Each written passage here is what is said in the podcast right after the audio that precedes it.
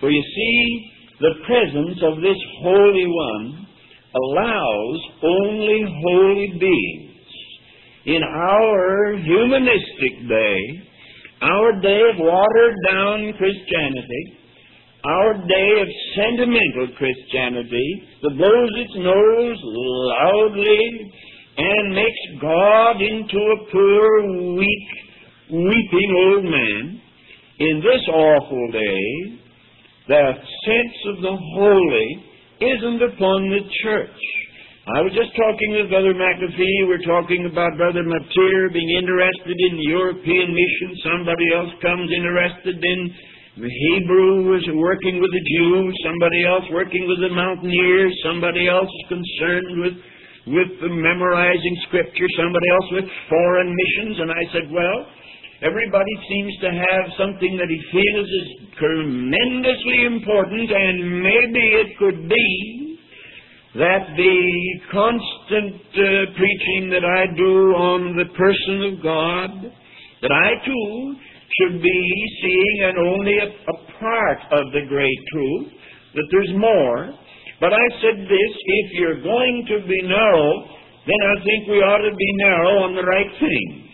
And therefore, if I'm going to emphasize God and the holiness of God and the awful, unapproachable quality that can be called that awful thing that, that, that one, that holy, I say that I am going to, I think I'm on the right track. It isn't all, but it's something we've almost lost in our day. And the thing is important depending upon how much of it we've lost and how much of it we need. And we have lost the sense of the Holy One almost altogether.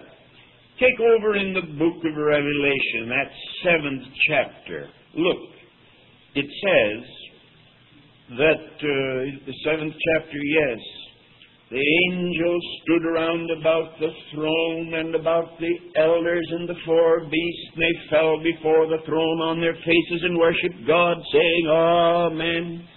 Blessing and glory and wisdom and power and might be unto our God forever and ever. And one of the elders answered, saying, What are these which are arrayed in white robes, and whence came they? And I said unto him, Sir, thou knowest. He said to me, These are they which came out of great tribulation, and have washed their robes, and made them white in the blood of the Lamb. Therefore are they before the throne of God, and serving day and night in his temple. And he that sitteth on the throne shall dwell among them. Now, there is God. There's the, there are people in the presence of God, but they're there in the presence of God by by not only by a technical redemption. You see what I worry about in this hour is that we're technically Christians and we can prove it. We can prove that we're Christians. We're Christians technically. And anybody can open and flip open a Greek lexicon and show you that you're a saint. But uh, I'm afraid of that kind of Christianity because if I haven't felt the sense of vileness by contrast with that sense of unapproachable and indescribable holiness, I wonder if I have ever been hit hard enough to really repent.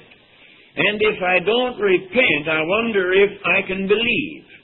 Now we're told, just believe it, brother. Just believe it. Now come on, let me take your name and address. Here, what's what your name? Oh yes, what church would you like to go to? Well, we have it all fixed up, my brethren. But I'm afraid our fathers knew God in a different manner than that. Bishop Ussher used to go out by the riverbank and kneel down by a log and repent his sins all Saturday afternoon. Though there probably wasn't a holier man in all the region round about. He felt how unutterably vile he was. He couldn't stand the dingy gray, which was the whitest thing he had, set over against the unapproachable, shining whiteness that was God. Go to the book of Isaiah and you see the fiery burners there. With twain he covered his feet. There wasn't any in, in these creatures before the throne. There wasn't any of the flippancy that we see now. There wasn't any of the tendency to try to outhope hope and be funnier than the clown.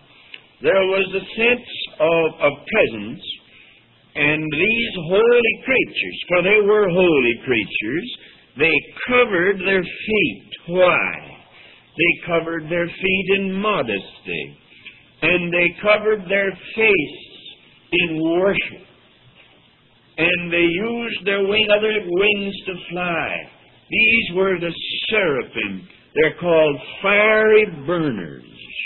Then there's Ezekiel 1 and 10. And uh, these, we see there creatures coming out of a fire. Now, God speaks of himself often as fire.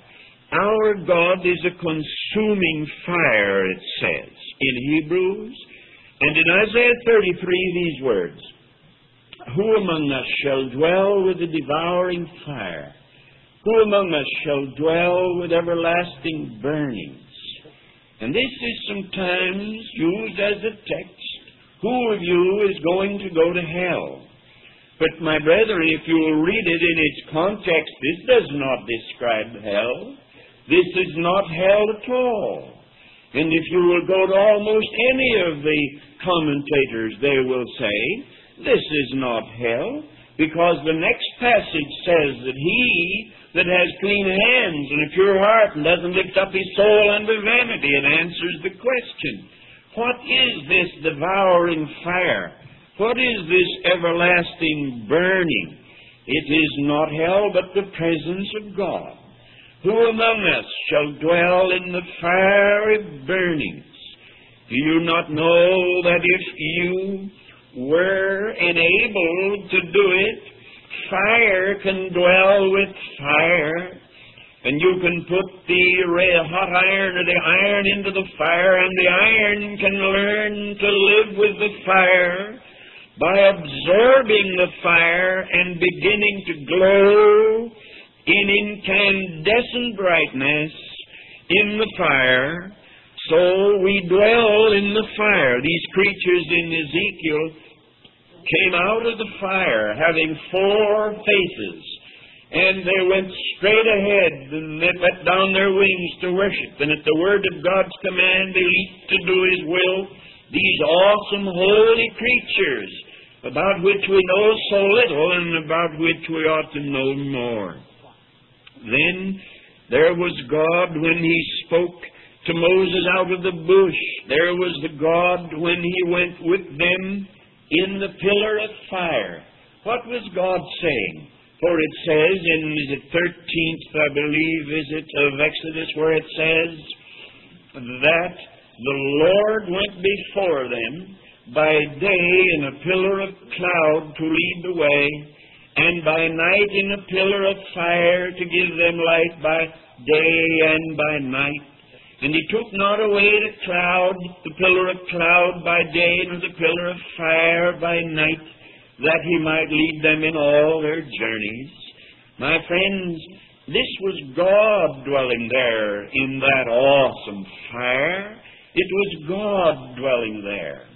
And then when the tabernacle was made and the cherubim of gold overshadowed the mercy seat, what was it that came down? between the cherubim wings. What was it?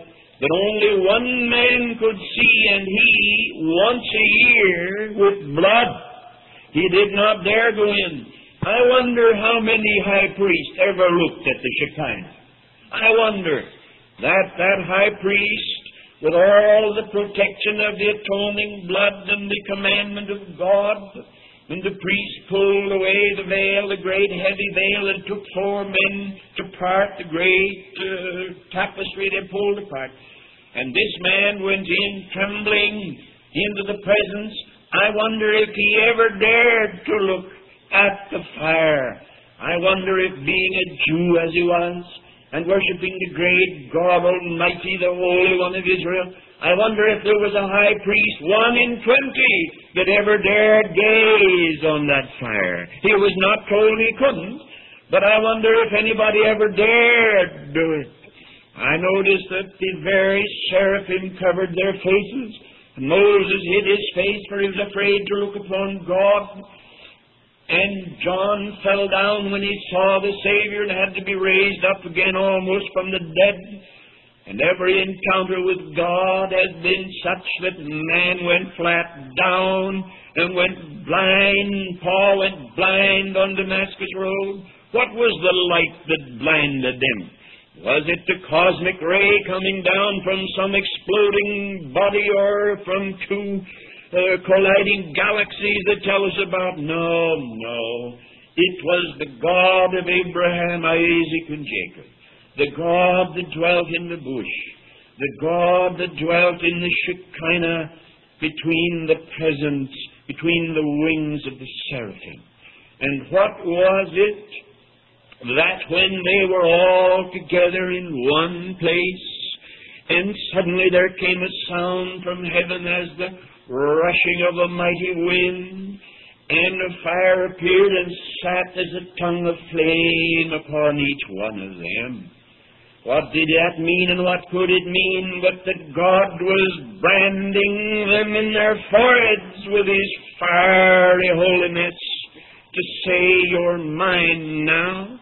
The church was born out of fire, my brethren. She was born out of fire as the creatures in Ezekiel 1 came out of fire. The church was born out of fire. But we have gray ashes today. But we were to, we are to be men and women of fire, for that is our origin. And hear these last words, these words that tell us how God shall someday untune the sky the heavens and the earth reserved are reserved unto fire. The heavens shall pass away with a great noise, and the elements shall melt with fervent heat, and the heavens, being on fire, shall be dissolved. What fire is that? Is that to be the atomic fire, the fire of a hydrogen bomb? Don't allow yourself to be fooled by the scientists. Don't allow your spiritual perceptions and concepts to be dragged down to Oak Ridge. Don't think in terms of the scientist. That awesome fire out of which the seraphim moved, and that fire that dwelt between the cherubim and that blazing light that knocked Paul flat that's the same fire that shall dissolve the heaven and the earth. The awful presence of that holy thing, that awful thing. Don't, don't accuse me because I say thing, but because I know it's a person. He is God the Holy One of Israel.